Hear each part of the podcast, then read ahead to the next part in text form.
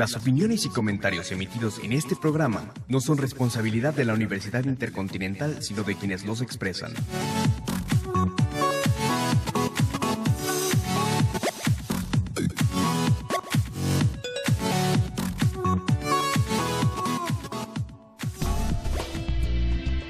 Bienvenidos a Educast, espacio radiofónico de reflexión de análisis sobre los diversos temas que tienen lugar en el ámbito de la educación y de la escuela en México.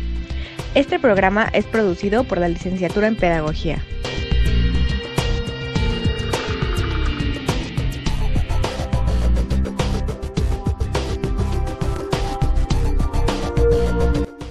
Buenas tardes, les damos la más cordial bienvenida a nuestro quinto programa del año y decimocuarto en lo que lleva de vida nuestra serie Educast. En la conducción de este programa nos encontramos, bueno, se encuentra Omar de la Rosa y una servidora Valentina Jiménez. En este momento son las 2 de la tarde del 3 de junio del 2021. Como en cada programa, agradecemos a las autoridades de la Universidad Intercontinental, con especial señalamiento al maestro Carlos y a la maestra Milena Pavas, por las facilidades otorgadas para el desarrollo de esta iniciativa radiofónica en línea. Por favor, no olviden seguirnos en nuestras redes sociales, arroba educast, para Twitter e Instagram. En el tema de hoy es antropología y educación, una relación indisoluble. Para ello nos acompaña el maestro Mario Díaz y bueno, me gustaría empezar haciéndote una, pregunta y esta es, ¿qué es la antropología? Este, bueno, pues buenas tardes a todos, muchas gracias. Eh, muchas gracias por la, por la invitación. Y eh, pues es un honor, es un placer participar en esto. Creo que cualquier tipo de evento que permita la difusión de, de ideas es bienvenido en todos los sentidos y pues yo quiero eh, agradecer y pues también aprovechar, ¿no? Para, hacer estos comentarios. Eh, respondiendo a tu pregunta, eh, ¿qué es la antropología? Mira, yo creo que em, de manera muy sintética podemos decir que la antropología, como su raíz etimológica lo, lo señala, pues es el estudio del hombre, ¿no? En su acepción más sencilla, más rápida. Pero bueno, hablar del estudio del hombre, pues es de alguna manera como muy imperialista, como dijera Humberto Eco cuando hablaba de la semiótica, ¿no? Eh, pensar que todo, todo, todo está tamizado por la cultura es algo que tenemos los antropólogos, ¿no? Parecido a los psicólogos que creen que todo está en la mente o, eh, en fin, ¿no? Entonces, eh, la antropología pues tiene su, su campo específico de estudio que es la cultura. Ahora, la cultura de los seres humanos, pues está, está repartida en la historia, está repartida en los que ya no están y en los que sí estamos, ¿no? Y ese estar repartida en diferentes momentos, pues ha hecho que disciplinariamente la antropología, pues se, se divida de alguna manera. Y básicamente tenemos, eh, eh, yo diría, cuatro, cuatro ramas fundamentales de la, de la antropología. Una de ellas que se refiere a la, a la, que es la paleoantropología, que se refiere a pues eh, el origen, desarrollo, evolución o coevolución, como a mí me gusta llamarlo, de, eh, del, ser humano. Eh, por supuesto, pues son restos óseos, en fin, lo que, lo que se puede rescatar. Otra, y, bueno, la búsqueda es la cultura, o insisto, en todos los, en todas las ramas de la antropología, la búsqueda es la cultura, que es el centro. Eh, esta otra rama que es la arqueología, normalmente a los antropólogos se les confunde un poco coloquialmente con los arqueólogos, y los arqueólogos lo que estudian pues es la cultura, pero de las sociedades que ya no están. Es, esa es su fundamental búsqueda, ¿no? Es decir, eh, qué restos deja la gente, ¿no? Qué, qué, piedras, qué cacharros, qué, qué, monedas, qué cosas son las que se quedaron por ahí. Y eh, la arqueología es la que rescata eso. ¿Con qué finalidad? Igual, es la misma. La finalidad es entender la cultura. Eh, entonces, las pirámides, eh, los tepalcates, ¿no? Las, todas las cosas que, se encuentran los arqueólogos y que tratan de, reunir, eh, su finalidad es entender la cultura de esas sociedades. Luego está la lingüística, y la lingüística, pues es una, una rama también antropológica que trata de estudiar precisamente eh, la lengua como parte de la cultura, ¿no? Eh, y finalmente...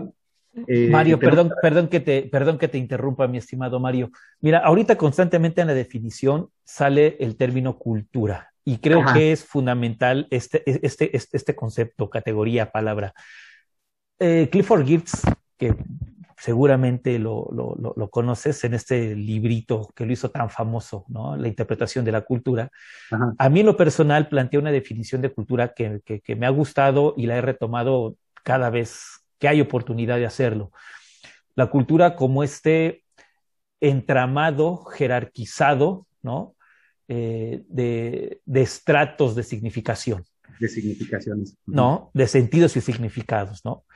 Eh, es, esta, esta, esta, concepción de Clifford Gibbs acerca de la cultura es desde la que la antropología de hoy sienta sus saberes o hay un debate aún sobre la definición de cultura al interior del saber antropológico. No sé si me, si me expliqué con la inquietud. Sí, claro. Eh, sí hay un debate todavía. De hecho, vamos a poner que el trabajo de Clifford Geertz es, eh, es, es, pionero en tanto la interpretación de las culturas, es decir, eh, considerar como, como un texto, como, como la propuesta de Paul Ricord, ¿no? Desde la hermenéutica. de lo simbólico, sí. De lo simbólico, efectivamente. No digo, de hecho, Clifford Geertz decía, eh, la, antropología no es una ciencia en búsqueda de leyes, ¿no? Es una ciencia en búsqueda de significaciones, precisamente porque pues es muy diferente. Eh, y me, remito al mismo ejemplo que él utiliza, ¿no? Del guiño del ojo, ¿no?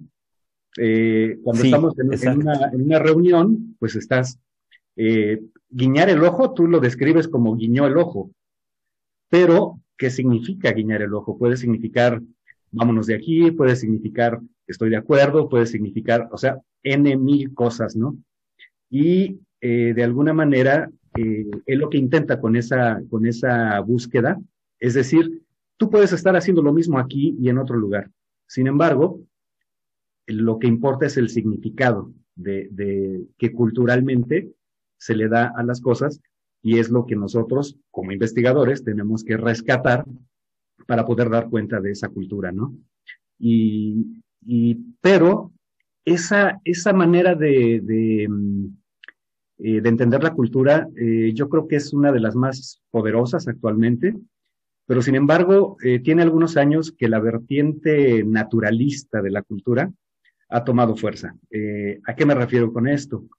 Me refiero al, al hecho de que quizá motivado un poco por los estudios que derivan de la genómica, o de la genética y, y quizá también de las ciencias cognitivas, ¿no? De la, de la psicología cognitiva y algunos otros elementos por allí, y han eh, metido la, la, vuelta a considerar como naturalizar un poco la cultura. Es decir, que de alguna manera no todos esos significados y no todos esos entramados son eh, extranaturales, por decirlo de alguna manera, ¿no? Sino que hay algunos elementos en donde la propia naturaleza, digo, y aquí me remito un poco a Dan Sperber, por ejemplo, ¿no? No sé, este, que es un poco también esta misma idea de, eh, de las representaciones sociales y la representación mental, y que éstas de alguna manera viajaban una especie de eh, epidemiología, ¿no? De, una, especie de epidemiología de, la, de las representaciones, ¿no? Y bueno, por ahí rescatamos los memes y cosas este, por el estilo que tienen que ver con esta reproducción cultural. Eh, está en mira, el Sí, mira, me haces pensar ahora en otro autor con eso que mencionas. Este, eh, ay, se me lo tenía en la punta de la lengua, este psicólogo que primero fue, fue, fue muy piagetano y después ya se convirtió a la psicología popular social. ¿Quién, Garner? Jeremy Brunner. Jeremy ah, Brunner. Que ya él, tiene un, librito por el 97, una cosa así, el de, actos de significado. Y él se va a aventar una, una, una tesis de que hay estructuras protolingüísticas, ¿no? entendiendo esas estructuras protolingüísticas como algo inmanente en la biología de lo que él llamaría en la biología del significado. Es decir, que estas estructuras protolingüísticas biológicamente nos permiten identificar ciertos objetivos del mundo simbólico en el que nos tocó nacer. No sé, e, es, es complicada, interesante y no, sé, pues, ¿qué, qué mira, pareciera, pareciera que el hecho de, digo, como si nos remitimos, por ejemplo, a José Gauss, ¿no? El filósofo español. Ajá. Eh, quien consideraba o decía, no, pues el, el, ser humano es un, es un ser histórico, punto. Y, él es él y sus circunstancias, ¿no? O sea, de alguna manera, el, mundo en el que nace y dónde está y, cómo vive y todo es lo que lo, lo que lo forma. Pero, este, eh, con esa misma idea y con esa misma tradición, durante muchos años se había hecho una separación muy tajante entre la naturaleza y la cultura. Es decir, que el ser humano se pensaba como nada más eh, eh, ser cultural y que la parte natural, pues se le dejaba a la a otras, ¿no? A la, a la medicina, a la biología, a cualquier otra ciencia. Sin embargo, pues eh, sí se, ha, eh, se han roto ya esos cerrojos, ¿no? Que dividen lo biológico de lo, de lo cultural. Por ahí quisiera hacer referencia a un ensayo de bioantropología, se llama El paradigma perdido de Edgar Morán, eh, escrito en 1973 o algo así, en donde perfila algunas ideas en torno a esta, eh, a, esta, a este problema básicamente no de la realidad, sino un problema de cómo nosotros vemos la realidad o cómo la entendemos o cómo la dividimos. Y esa parcialización que hacemos de la realidad, pues no es que esté allí, es, es una cuestión que traemos adentro. Y si dividimos lo natural de lo, de lo, de lo social, pues automáticamente antropologizamos al ser humano, ¿no? O lo biologizamos por otro lado. Y, entonces hacemos una distinción entre una y otra cosa, ¿no? Y así lo vemos, ¿no? Es, es, como, es como cuando lees un libro de cuadritos, pues volteas a ver el mundo y ves el mundo de cuadritos. O cuando lees un libro de triángulos, pues volteas y ves triángulos, ¿no?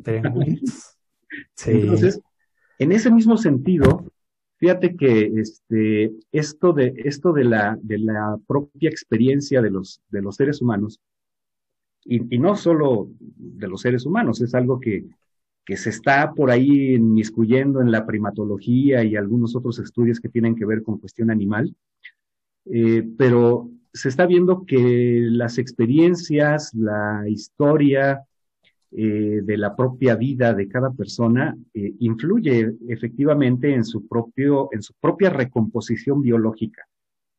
Y esto significa que cuando eh, bueno, si quieres, eh, lo, sigo en un ratito. sí, sí, sí, sí, porque ya, ya vamos a entrarle ahora al tema de la educación, porque inevitablemente la educación también tiene que ser mirado desde la, mirada desde la antropología, en tanto que es un ente cultural, ¿no? Ente biológico, como pedagogo, no sabría todavía dar una respuesta como tal, pero al menos sí es un ente cultural, la educación, y como eh, eh, y en tanto que es ente cultural, pues bueno, tendría que también tener ahí su abordaje antropológico, porque también, pues toda educación tiene un ideal de hombre. Claro. Tiene un ideal de sociedad, ¿no? Y hay réplica de cultura, de cual, bueno, eso es otra cosa, pero siempre es réplica, ¿no? De los contextos y de los momentos históricos que le dan vida. Bueno, vayamos a la primera canción, vale, por favor. Sí, claro. Eh, la primera canción se llama Make You Feel My Love con Sleeping at Last. Eh, Mario, por favor, cuéntanos cuál fue la razón de que hayas elegido esta buena rolita. Híjole, pues este, mm, creo que me gusta, digo, soy poco, poco conocedor de, la música, entonces me dejo llevar mucho por la, por la parte emocional y en ese sentido, creo que siempre me ha gustado la música que lleva cierta tonalidad de pues yo no sé si esté bien llamarla tristona o melancólica o, algo así por el estilo. Y eh, pues me, me, me, gusta mucho, o sea, la verdad no tengo ninguna razón más allá de eso. Ok, ok. Eh, de, de, ponerla, ¿no? Entonces, pero me gusta mucho.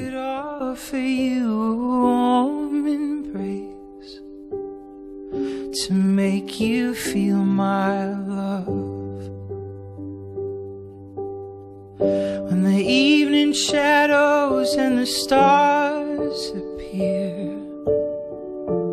there is no one there to dry your tears. I could hold you for a million years to make you feel my love. Go to the ends of the earth for you to make you feel my love. Know you haven't made your mind up yet, but I will never do you wrong. I've known it from the moment that we met, no doubt in my mind where you belong. I go hungry, I go black and blue. I go crawling down the avenue. No, there's nothing that I wouldn't do to make you feel my love. To make you feel my love.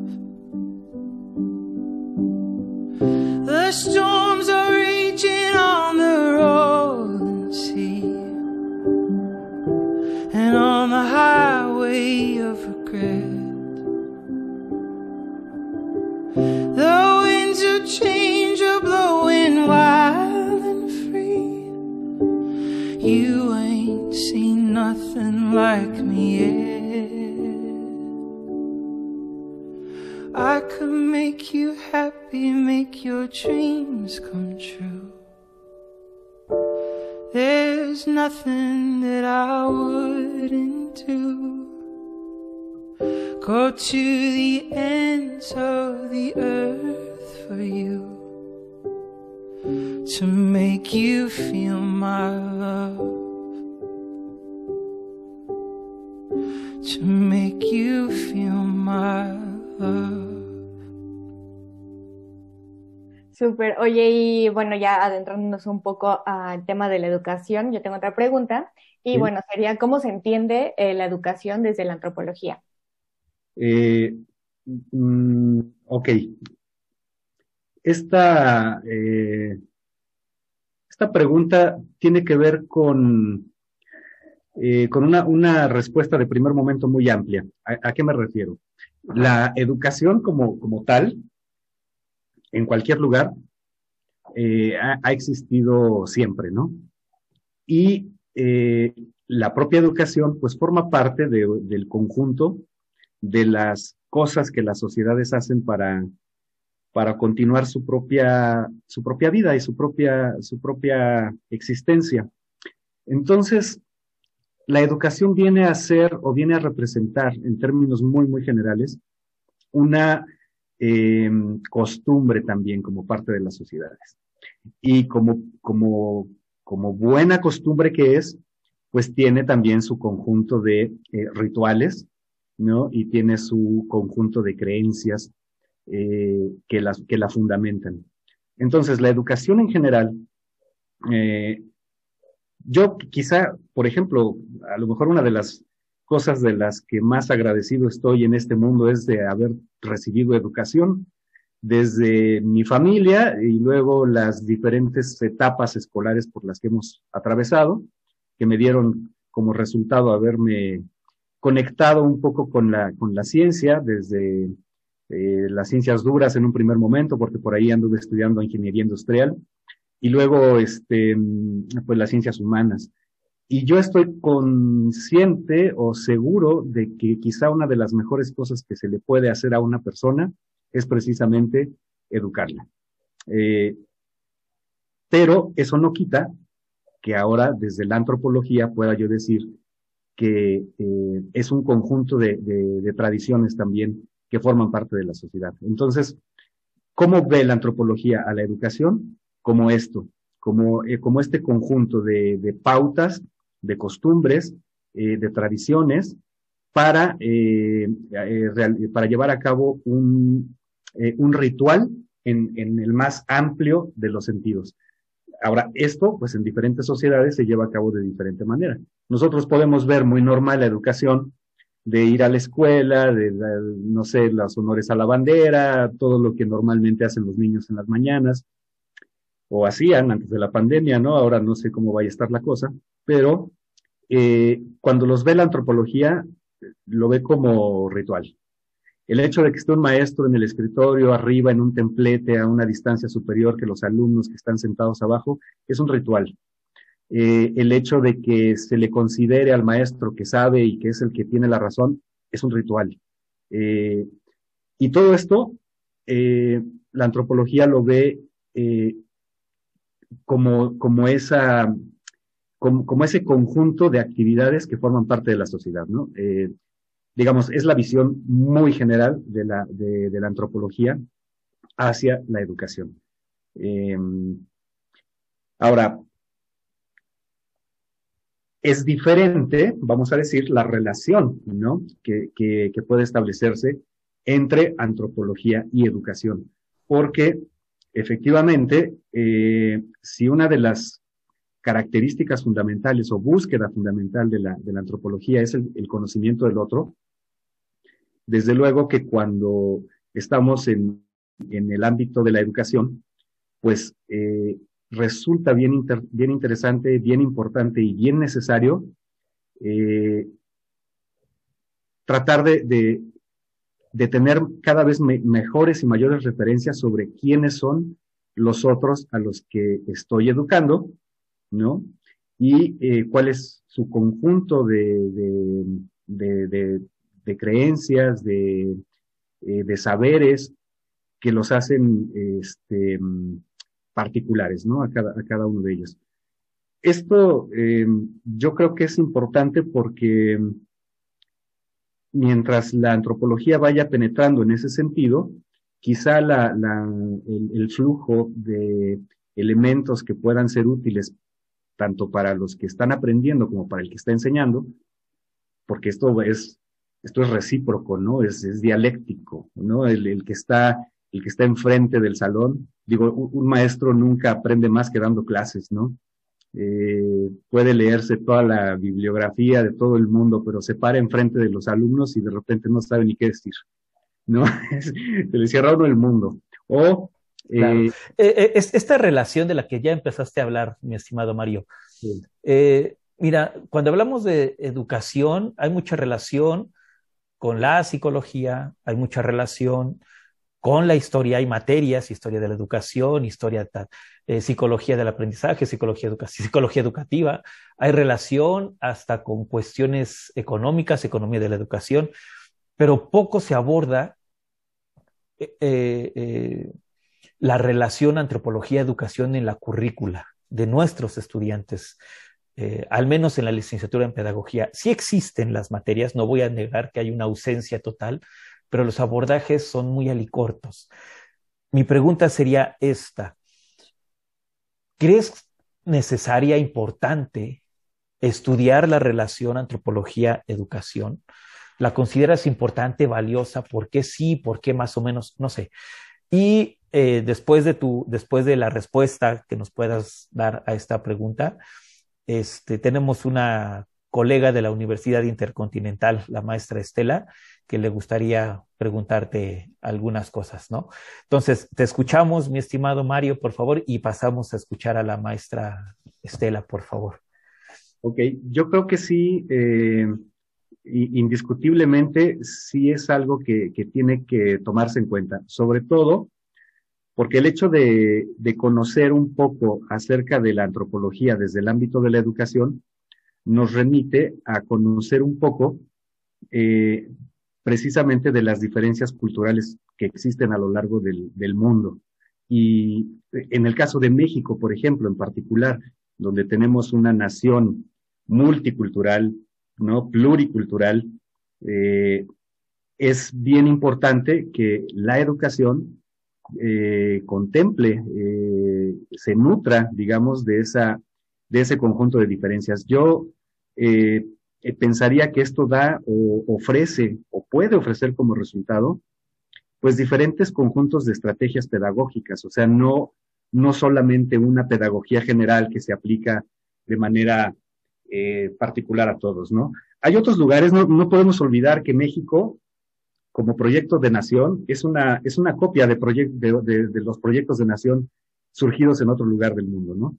Y en ese sentido, en esos otros lugares del mundo, quizá había elementos unificadores más eh, homogéneos en tanto a la población de un determinado lugar. Digo, y pensamos en, en, en, Inglaterra, pensamos en Francia, tal vez, ¿no? Que, que pueden, eh, podemos pensarlos como, como una, como una eh, nación más lograda de acuerdo con el proyecto.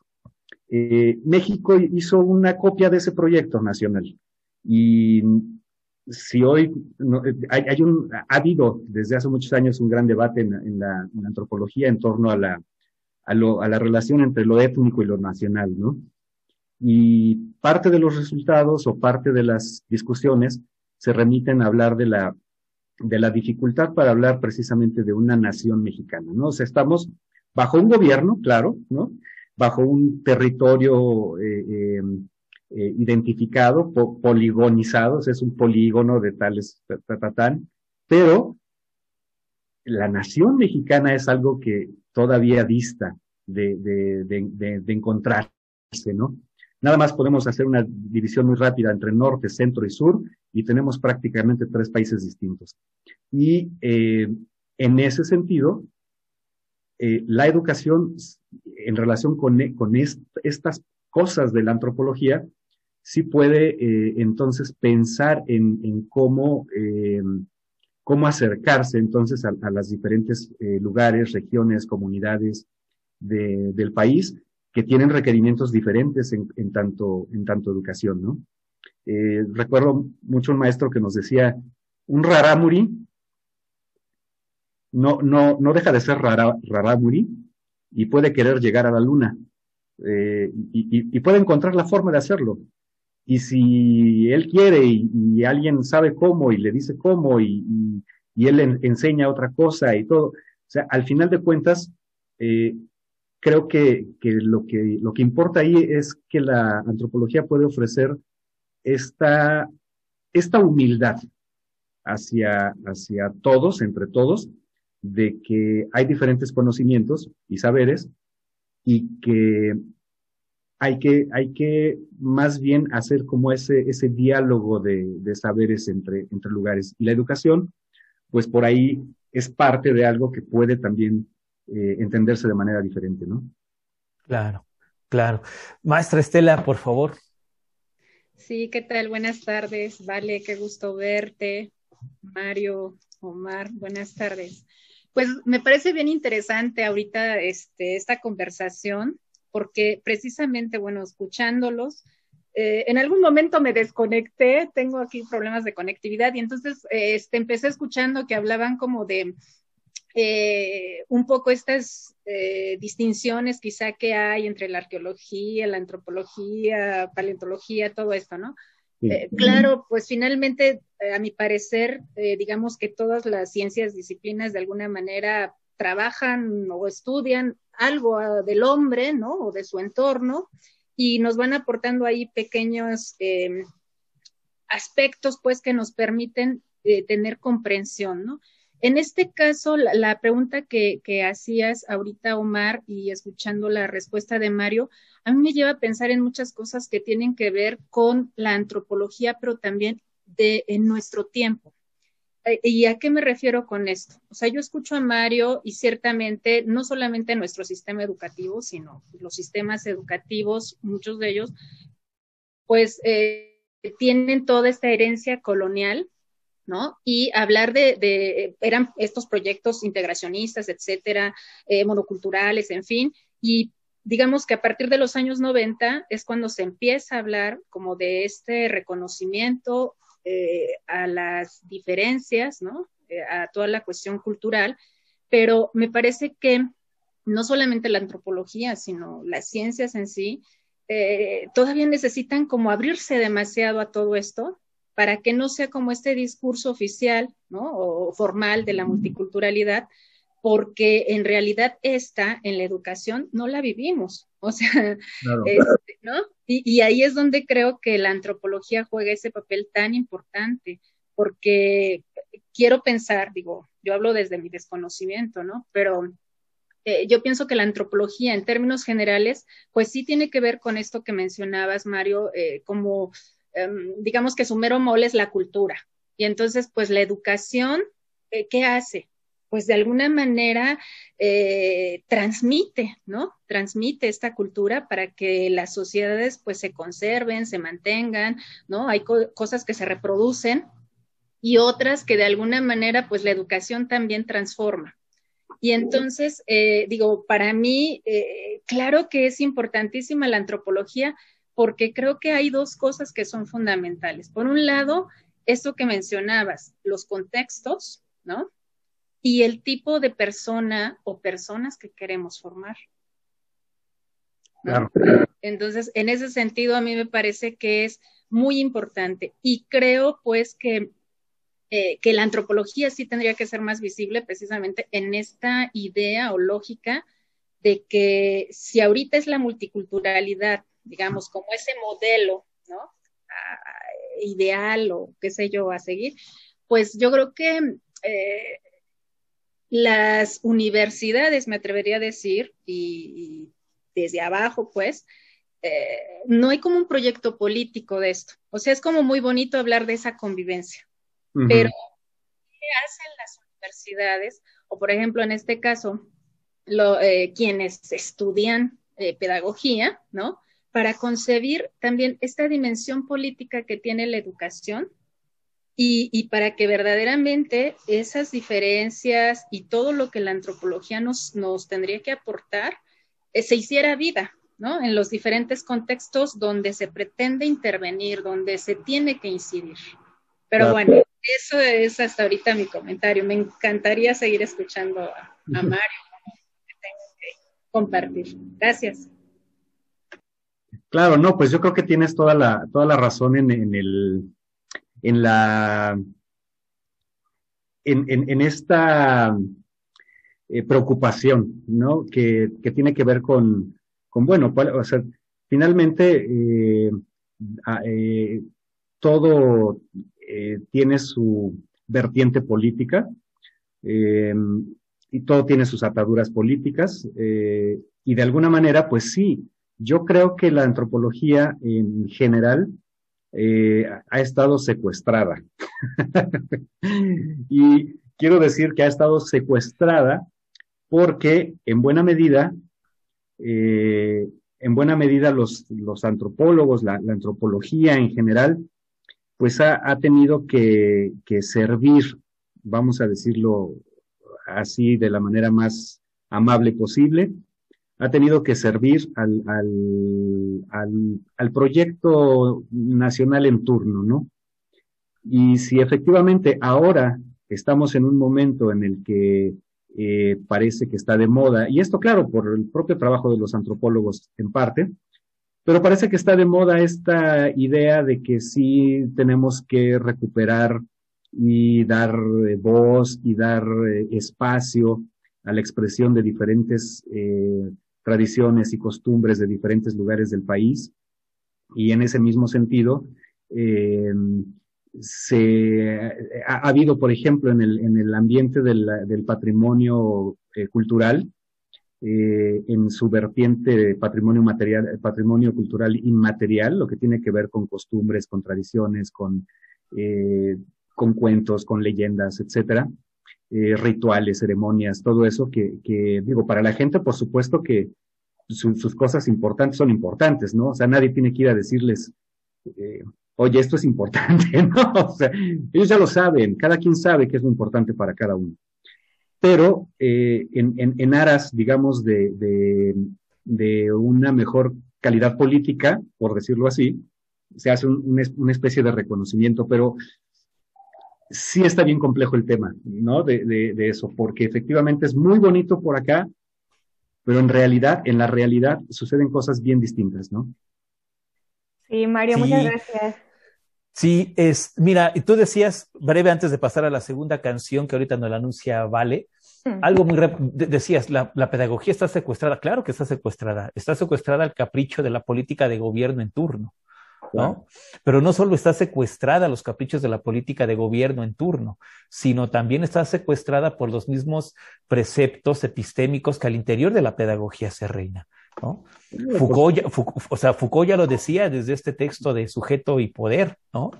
que la pedagogía tendría que empezar a liberarse de sí misma si quiere alcanzar otras vertientes, otras perspectivas, porque las miradas de repente eh, eh, eh, positivistas, cuadradas, eh, impiden precisamente otro tipo de análisis que nos lleven a lo cultural, que nos lleven a lo simbólico, que nos lleven a los procesos de subjetivación, no sé, muchas cosas bien interesantes. Nada más con eso último que dijiste, podría ser tema para otro programa solito, mi estimado Mario.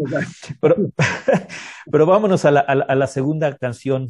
Este, vale, por favor, gracias.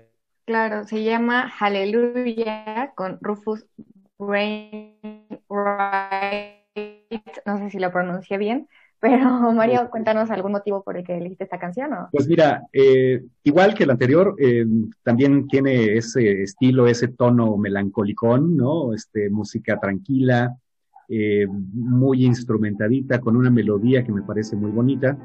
Me gusta mucho la canción también. I've heard there was a secret chord that David played and it pleased the Lord, but you don't really care for music, do you? It goes like this the fourth, the fifth, the minor fall, the major lift, the baffled king composing Hallelujah, Hallelujah.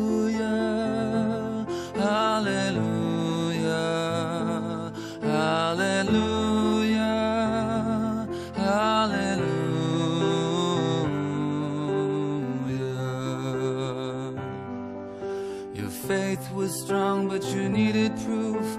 You saw her bathing on the roof, her beauty and the moonlight overthrew you. She tied you to a kitchen chair she broke your throne, she cut your hair, and from your lips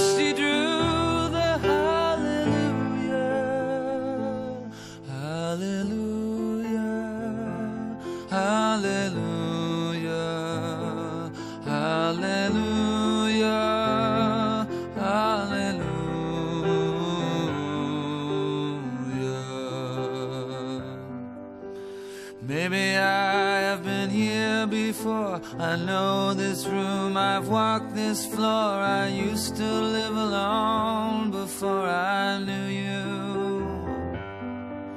I've seen your flag on the marble arch. Love is not a victory march, it's a cold and it's a broken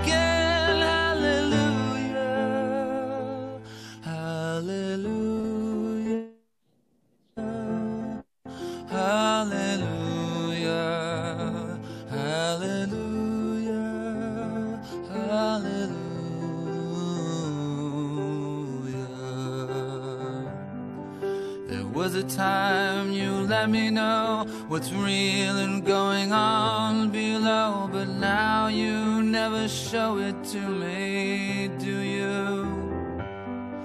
And remember when I moved in you, the holy dark was moving too, and every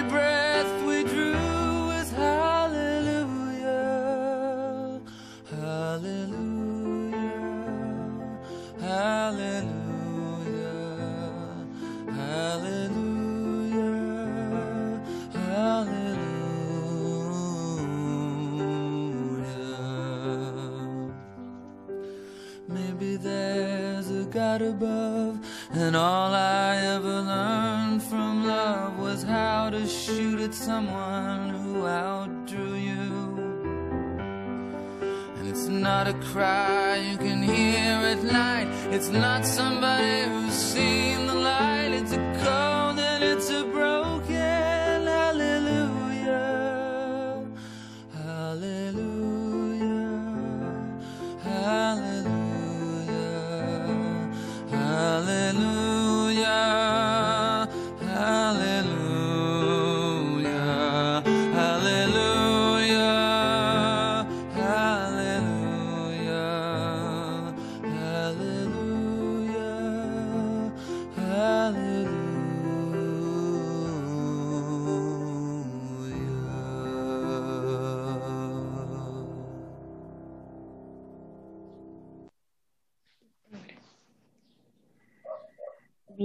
Por favor, no olviden seguirnos en nuestras redes sociales, arroba educast para Twitter e Instagram. Y Mario, cuéntanos sobre los proyectos de los que mencionamos al principio. ¿Qué lograste con las comunidades de Guerrero?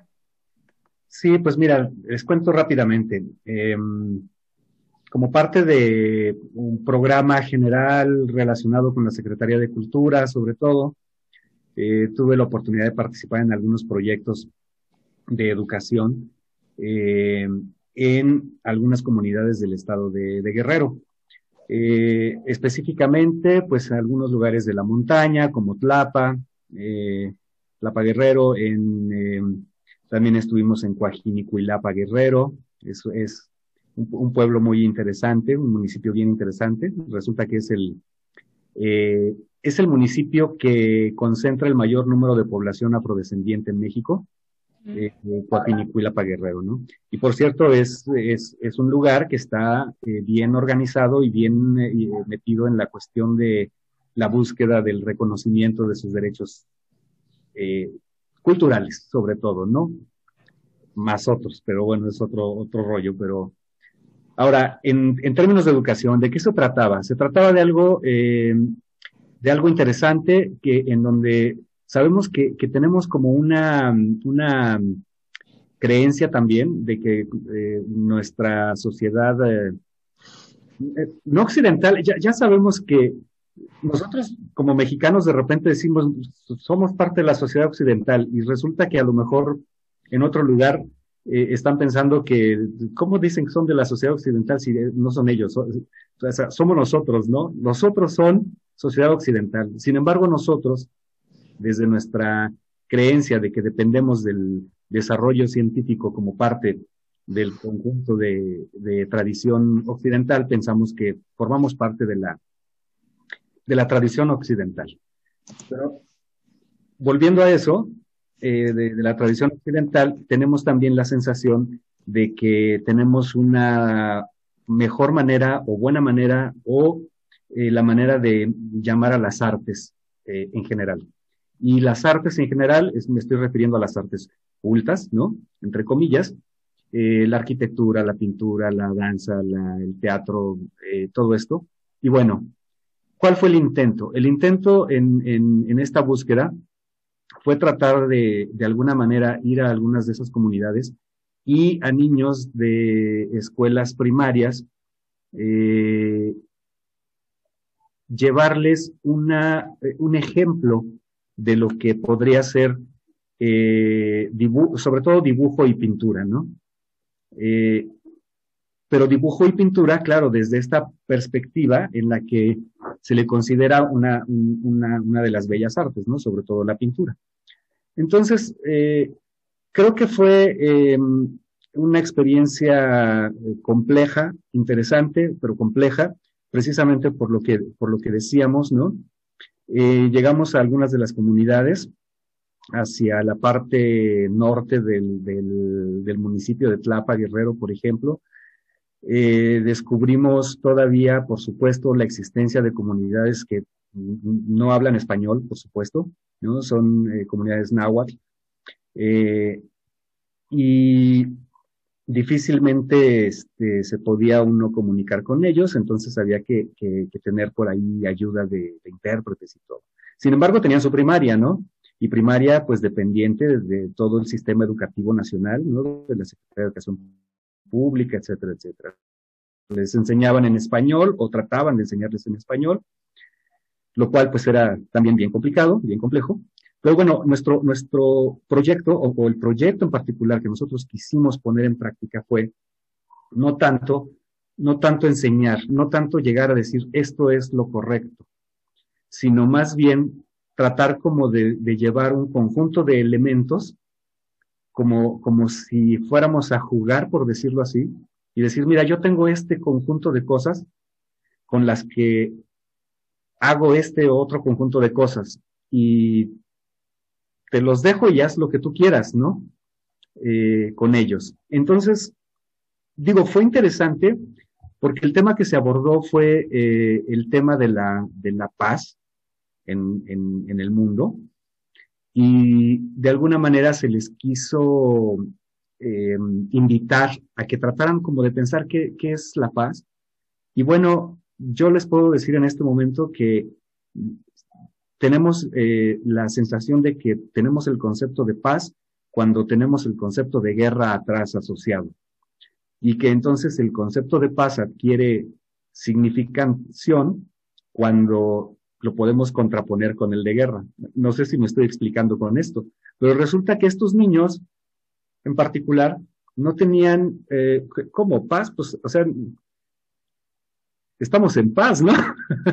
o sea, no sé si me explico con esto, pero no había como un concepto así de, de, de, de mm, ok, entiendo que mm, hay problemas o esto, o lo otro, y entonces yo quiero que la paz signifique que todos somos hermanos y que todos nos llevamos bien. No existía tal cosa. Eh, esto nos confrontó, digamos, porque pues obviamente no, no, no había como una respuesta en ese sentido. Y creo que la experiencia, eh, eh, eh, esa experiencia en particular, en otros lugares sí pudimos hacerlo un poco más apegado a la, idea, al proyecto, resultó interesante, hubo dibujos muy bonitos y todo. Pero en esa comunidad en particular sí me, me, llamó totalmente la atención esto de, de qué tan fácil o qué tan, eh, qué tan convencidos estamos de que lo que estamos utilizando en el propio lenguaje, aparentemente eh, inocuo, y resulta que pues tiene una carga eh, que a veces o difícilmente ponemos en cuestionamiento, ¿no? Eh, creo que fue de lo más importante eh, en, en, en, esa, en esa experiencia.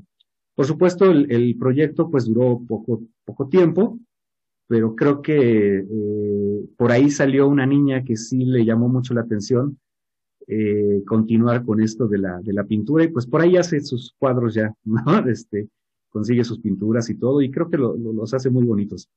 Eh, me habría gustado conseguir algún ejemplo de, de eso, pero este, creo que fue de lo, de lo, de lo más bonito. Y, y como experiencia, creo que lo, lo más importante fue eh, hacer este experimento de no llegar a enseñarles algo en particular, o sea, no decirles, esta es la pintura, sino más bien dejarle eh, las cosas y decirle, esto, es, esto lo puedes usar y, dejarlo como más libre, como más suelto, porque es decir, en ningún momento decir que nada estaba mal ni nada estaba bien en particular, simplemente eh, pues hacían lo que, lo que hacían. Algunos hicieron cosas muy interesantes, ¿no? Digo, bueno. digo, para no extenderme más porque... Sí, muchas gracias. Estela, eh, ¿algún comentario, alguna pregunta? Pues sí, pero ¿de cuánto tiempo disponemos para poder... Adelante, adelante. Ver si me limito. ¿Sí? sí okay. estamos todavía bueno, con unos este... minutitos, no te preocupes. Ok.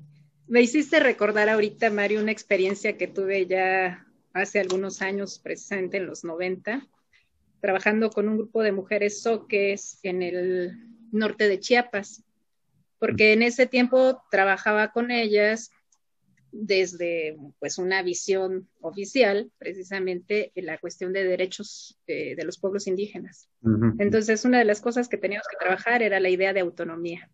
Claro. Y llevábamos dos días trabajando autonomía y como que no nos lográbamos entender, hasta que una de ellas dijo de una manera muy simple y linda, ah, es que eso nosotros le llamamos darnos a luz a nosotras mismas o mandarnos solas. Y entonces eh, es un poco pues esto que también planteaba Omar, ¿no? En cuestión como a, a los conceptos y cómo también nosotros nos entrampamos en todo, en todo esto.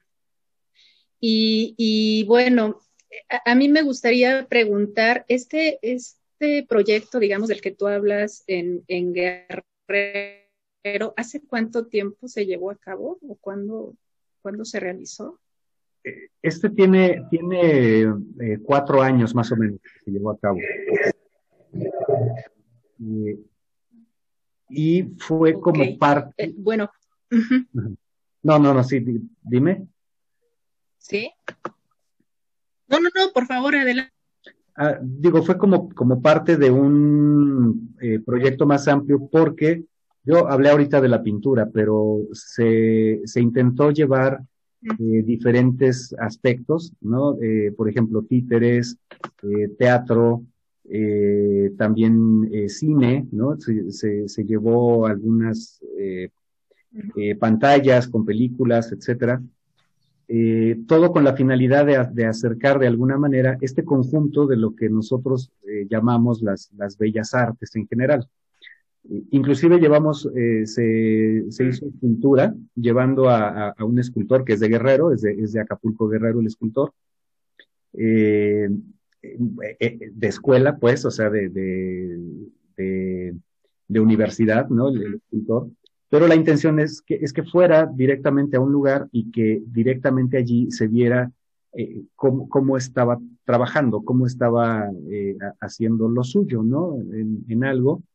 Y, y, y, que le llamara la atención a, a, a los niños, ¿no? Eh, de alguna manera. Se les prestó, por ejemplo, eh, algo de, de, arcilla, en fin. Uh -huh. Sí tiene como cuatro años, más o menos. Ya, mira, e, okay. esto.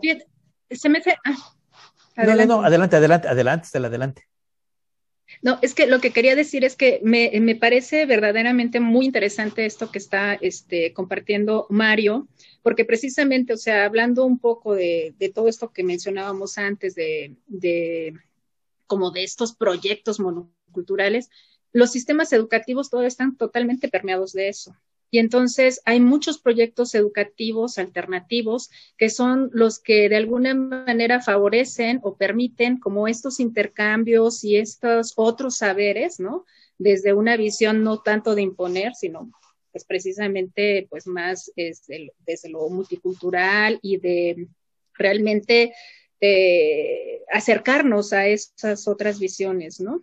Y entonces aquí viene de la mano precisamente con esta cuestión como del principio de, pues, autonomía que, que, deberían tener, ¿no? Para definir también cómo, cómo quieren que sea su, su educación. Pero por otro lado, también me surge una pregunta, Mario, y de verdad, desde el pleno desconocimiento. este, ¿Existe como tal porque eh, en algunos planes de estudio de pedagogía sí se incorpora, aunque no se le dé tanta importancia, eh, por ejemplo, la antropología filosófica, ¿no? O la antropología, pero existe la antropología educativa, es decir, eh, en las instituciones donde se enseña la antropología, ¿existe la antropología educativa? Mm, y, y, digo, pensando un poco en, en, en, similares como la antropología médica o la antropología jurídica, eh, que tienen como muy específicamente su, su, su, campo en particular de estudio. La antropología educativa no está como, como tal. Más bien hay una antropología de la educación, eh, que aunque, o sea, más bien ahí la antropología hace a la educación su objeto de estudio pero, pero aún no hay eh, conceptos que unifiquen eh, a la antropología y a la educación de modo que una antropología educativa provea de una base eh, eh común conceptual para abordar un determinado tema. O sea, e, eso e, e, es una tarea. es una es tarea, un pendiente, ¿no? Es un pendiente. ¿No? Eh, sí. hay eh, antropología económica, ¿no? Hay antropología jurídica, hay antropología política, hay antropología médica, eh, pero antropología educativa. No, no la hay. Está en, en pendiente. Sí. ¿Y si hay, es hay reto, ¿qué hay... podríamos hacer? Ah, perdón. Sí, sí, sí. No, nada más quería decir algo muy que, o sea, hay antropología pedagógica, pero ciertamente no hay antropología educativa, ¿no? Y sabemos, bueno, al menos en, lo, en la pedagogía pues pedagogía y educación no son lo mismo. Así que sí valdría pensar en una antropología educativa, ¿no? Sí, pregunta interesante. Y ahorita que escuchaba sobre eh, lo que se hace en las comunidades, me vino hacia un, flashazo estos, es, estos discursos que últimamente, los últimos 10 años, tal vez poco menos, han ido este, ay, creciendo en América Latina sobre lo decolonizante, ¿no? Mm. Y, y, en, ocasiones me he dado cuenta, no siempre, ¿no? Porque creo que hay una, ahora una línea de pensamiento que le llaman sentipensar. Eh, no sé todavía, no alcanzo a comprender del todo a qué va con eso del sentipensar, pero creo que va más hacia recuperar lo, lo, lo, lo no sé, no sé, no, no, quiero aventurar en alguna explicación porque no termino de comprenderla, pero sí sé que eso del sentipensar es más arraigado a lo que surge en las comunidades que a lo que se puede decir de ellas desde, desde otras latitudes. Pero digo esto porque cuando se habla de decolonialidad, me he dado cuenta que en ocasiones llegan a hablar de, o, no hablar, sino a ejercer la decolonialidad en, en las comunidades o a, intentar generar conciencia de colonial, pero a través precisamente de conceptos occidentales. Es una neocolonización. No. Ah, eh, eh, y es algo bien curioso, ¿no? Porque quieren la conciencia crítica, pero la crítica es marxista. Quieren una conciencia transformadora y la transformación es, es, es, desde la filosofía de la teoría crítica y regresamos otra vez a Occidente. No sé si, o sea, es, ahí son juegos bien, bien interesantes, bien curiosos. No sé, es lo que quería comentar, me vino a la mente esto, ¿no? Pero quería decir algo, algo, Estela, y nos vamos al cierre del programa, mi estimado Mario, por favor. No, me gustaría escuchar a Mario. Creo que Mario eh, luego, luego conectó con esto que estás diciendo. Se me hace interesante escucharlo. Sí, no, a mí, digo, esto que decía Omar, pues por supuesto que me lleva a pensar en los metalenguajes, ¿no? Y que de alguna manera cuando está uno eh, pensando que tiene el lenguaje que describe, eh, de repente dices, bueno, ¿y, desde dónde estoy, desde dónde estoy hablando? Eh, pongo un ejemplo, el ejemplo muy sencillo y, espero muy rápido. El, el, mundo de repente se dio cuenta que le estábamos poniendo en toda su madre al planeta en términos ambientales. Y entonces, es precisamente la sociedad occidental la que le pide ahora a todos aquellos que estaban buscando un desarrollo similar que cuiden sus árboles, que cuiden sus ríos, que cuiden sus montañas, porque parece que es lo correcto. Y creo que va más o menos en el mismo sentido eh, esto de, de, que yo, o sea, es como si yo te digo que tú tienes que dejar de ser eh, lo que ya te había dicho que eras, porque ahora me doy cuenta que tú puedes ser otro, pero te lo sigo diciendo yo mismo, ¿no? Y es, es lo mismo. Qué trabalenguas tan cierto. Es, el mismo caso de, de, de, los códices, por ejemplo, que tenemos, ¿no? Eh, que, nos dicen son códices, códices que rescatamos de, de, de antes de la, de la conquista de los europeos y resulta que una gran cantidad de esos códices están escritos bajo la supervisión y bajo el auspicio de los propios eh, eh, españoles, con la dirección también para decirles, es que yo tengo que entender lo que me estás diciendo con eso. Y entonces, el código Mendoza, ¿no? Por supuesto, un ejemplo de ello. Es, como, ¿qué historia te voy a contar? E, e, es, es como decir, eh, cuando tú vas con, con, alguna persona y sabes que hiciste algo malo, tú, tú, vas y le cuentas lo que sabes que no te va a causar problema. Y yo creo que un poco esta, esta, esta idea de, de, eh, que estamos aparentemente eh, encargándonos de algo que no sabemos si de veras nos corresponde encargarnos.